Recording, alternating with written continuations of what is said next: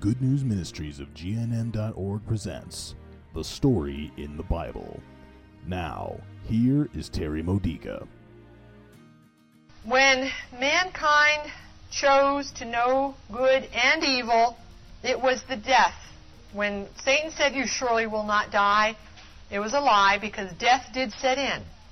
Not the death that he tricked Eve into believing about, the death of morals, the death of friendship and intimacy with God, the death of trust in God.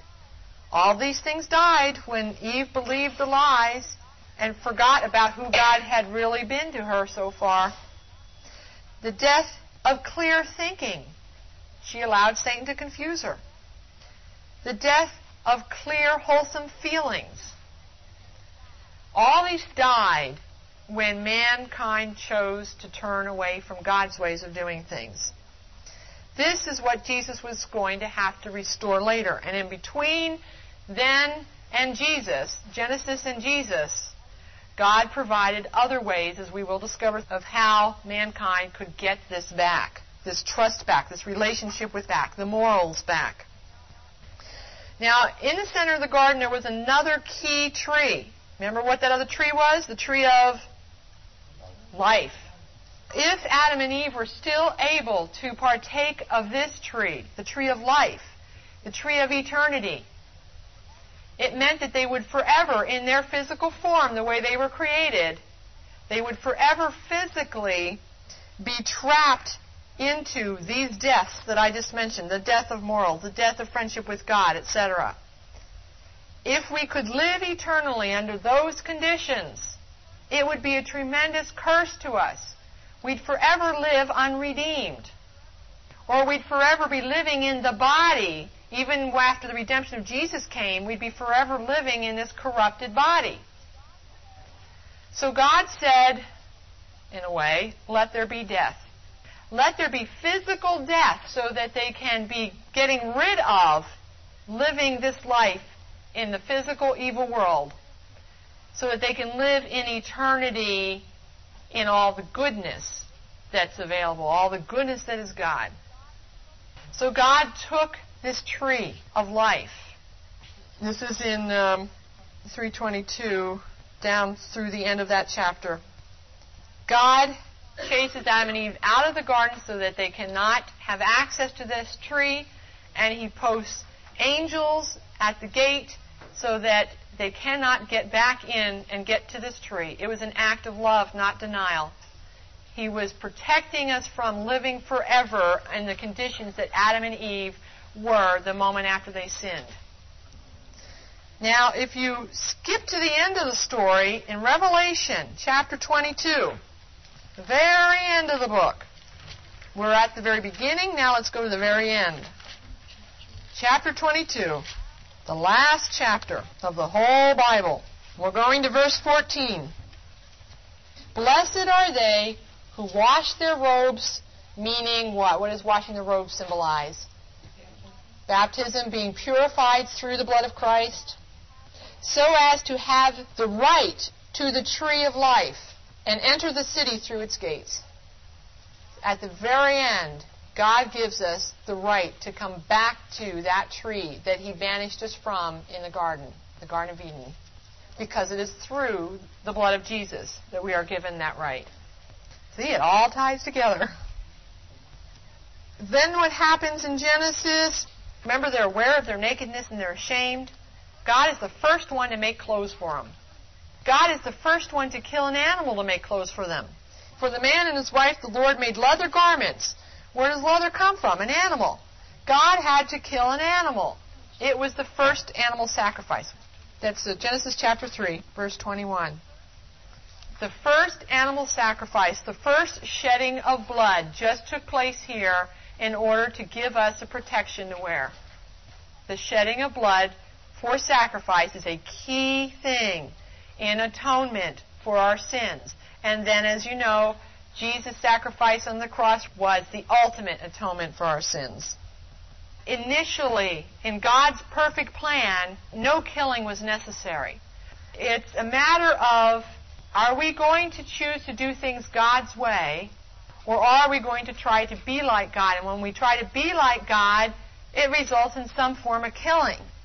Maybe it's not the physical death that we cause of another human being, but every time we eat a hamburger, our sinfulness, our being part of a world that has sin in it, involves the killing of animal.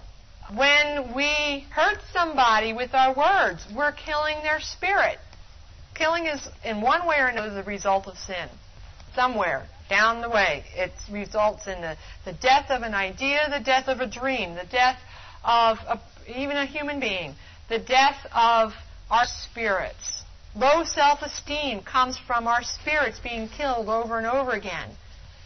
And God is saying in the book of Revelation, God is saying that at the second coming of Christ, all will be restored back to the way it was before original sin entered the world. God's plan A, so to speak, God's plan A was for there to be no death, no physical death. We wouldn't need to have physical death because everything was wonderful in this physical world. When sin came in, God said we got to do plan B. Okay, now we are going to real quickly cover Genesis chapters 5 through 11. The first thing that happens now outside the Garden of Eden is because we could no longer chat with God intimately, we're no longer walking in that paradise, that intimacy with God is lost, God has to start giving us formal rites, R-I-T-E-S, rites, by which to worship Him. It doesn't come naturally anymore. God's got to give us rituals to use. And in Genesis 4, verse 3, it says, In the course of time, Cain, one of the children of Adam and Eve, brought an offering to the Lord from the fruit of the soil. God has established, offer me sacrifices. This is how you can get rid of some of your pride to come closer to me. Then the next thing that happens, you remember what happens? Cain and Abel, they both offer their sacrifices, but Abel's sacrifice is better it's more from the heart, it's more complete than what Cain did. Cain was just like, eh, I'll just give God the minimum and try to squeak by. And Abel was full of generosity because he really loved the Lord. Cain really didn't love God that much. He was just trying to get by. It was a ritual to him, not a love offering. God here is trying to teach us the difference between doing things by ritual and doing things because we love Him. In church, do we genuflect by ritual or by love? Do we kneel during Mass out of ritual or because we love God? With our spouses and family, do we say, I love you out of ritual or do we really think it and feel it at the time that we're saying it? Because God loved Abel's sacrifice more than Cain's because it was really coming from his love for God, Cain got jealous that God preferred Abel, so Cain kills Abel. Adam and Eve have another child. This child is called Seth. They've lost their best son. Cain has really gone off the deep end. They have another son named Seth. Seth and his descendants tried very hard to stay dependent on God and stay in that loving relationship with God. Seth had a descendant named Enoch who lived an exceptionally holy life. Look at Genesis chapter 5, verse 24. Then Enoch walked with God, and he was no longer here, for God took him. What's happening here? It's the first what? Assumption directly into heaven. Mary wasn't the first one to do that. Enoch was so holy and so in love with God he was no longer here, for God took him. Enoch also is a first role model for how the people should be, how we should be in relationship with God, and he foreshadowed Jesus in his holiness. Jesus is foreshadowed by many, many people throughout the Old Testament. Except for this line of Seth and Enoch, the rest of the family, the generations that came from them, grew more and more evil. In Genesis 6, verse 5, it says, Every inclination of their thoughts was only evil, all of the time. things were getting worse worse and worse. So in Genesis 6, God says, let's go back to square one. This isn't working out. I've only got one line, one family line that is sticking close to me. The rest of them are doing only evil all the time. So let's start all over again. Let's wipe out those people, but that one line that is loving me will save, will rescue. And guess who was one of the descendants of Seth and Enoch? Noah. Noah was so holy and so prayerful and in such good communication with God that he could even hear God give him detailed instructions about how to build the ark and how to stock the ark. Now think about what Noah and his family had to go through being in that ark. How many days did it rain? Did they get out of the boat when the rain ended? Uh-uh. It took 110 more days floating around aimlessly before they even hit ground. Then there was seven more months of waiting for the ground to dry off enough for them to step out. That's a long time being cooped up with your. Ever go on a family vacation and you're in the car together or in this cabin someplace together or this motel room? For one week, we can barely survive. They were together for 40 days plus 110 days plus seven more months with all these smelly animals. When Noah's family finally debarked, the first thing that God asked of them, so after showing them the lovely rainbow, the sign of the covenant, what does covenant mean? I am your God and you are my people. The first thing God asks is for Noah and his family to make a sacrifice of animals. The sacrifice was to give him thanks. And by the way, the animals had been multiplying over that time, so they weren't ruining, they weren't causing any extinction of animals by sacrificing any of them. It was to give him thanks and to remind him, to remind the family, to rem- remind mankind that sin always results in death and there's a penalty to be paid. But if we can pay the penalty through the sacrifice of something else, the shedding of another blood, God is saying, I can save you from sacrificing your own blood, from losing your own life, We'll use animals instead. It will count just the same. That's pretty loving. Now God gives them with this new or this this renewal of covenant, God gives more conditions for making this covenant work. As time goes by, more and more conditions need to be given to us so that we can understand how to do this.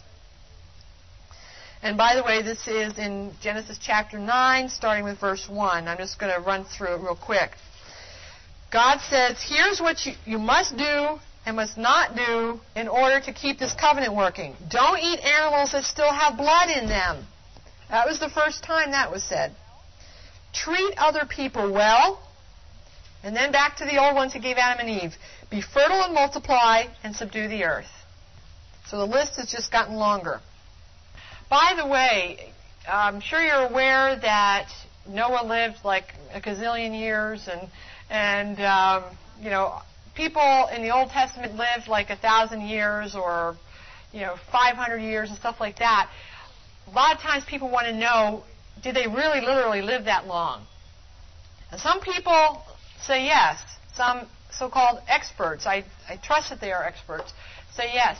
But what the Catholic Church teaches, what I've, what I've seen in good, reliable commentaries, is that What's the point that's trying to be made?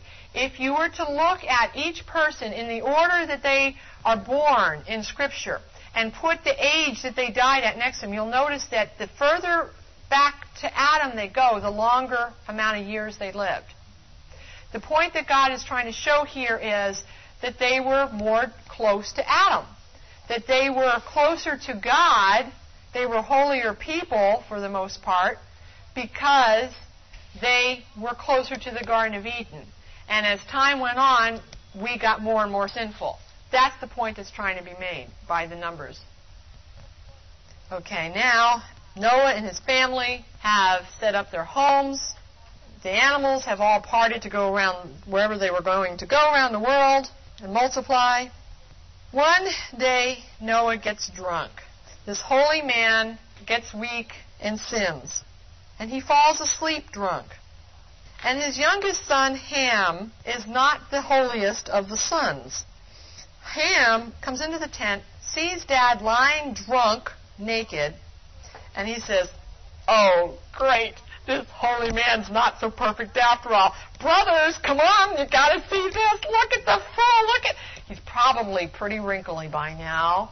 Maybe he's put on some weight. Probably not a pretty sight. Probably something that Ham thought was really funny looking. And he's trying to get his brothers in on the humor.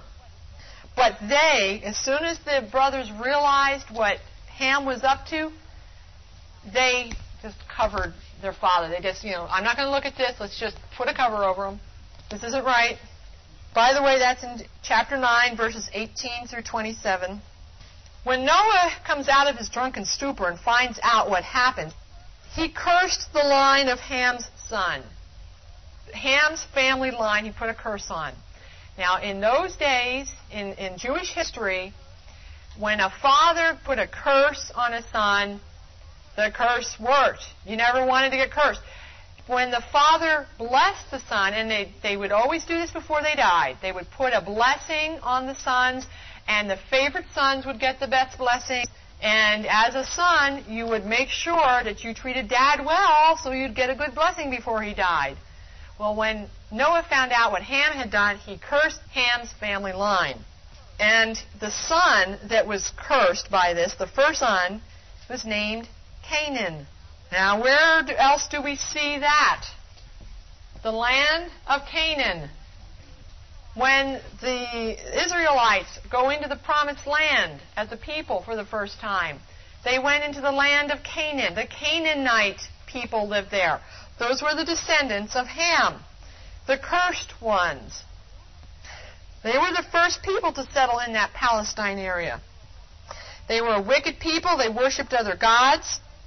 They spread out all the way to Sodom and Gomorrah. Now, the eldest son of Noah was the one who got the blessing Shem. This is all important for, for understanding the history of what we're going to be covering in the Old Testament, the history of the Israelites. Shem was the one that got the blessing, and when Noah gave him the blessing, he predicted, or part of the blessing was that a deliverer for the people would come out of his line. The foreshadowing or the first prophecy given by a human voice of Jesus Christ. And from the name Shem is where we get the word Semites. The Semitic people, the Jewish people, are direct descendants from Shem, the blessed one. And by the way, the word for Hebrew the Hebrew word for Hebrew is Iberu. That's where we get the word Hebrew from. So there's some more history of words. One of Noah's sons was named Japheth, and he became the father of the Gentiles. His family line produced the Gentiles that, you know, were the Greek descent and the Romans and all that, the ones who the, the Jewish people didn't like.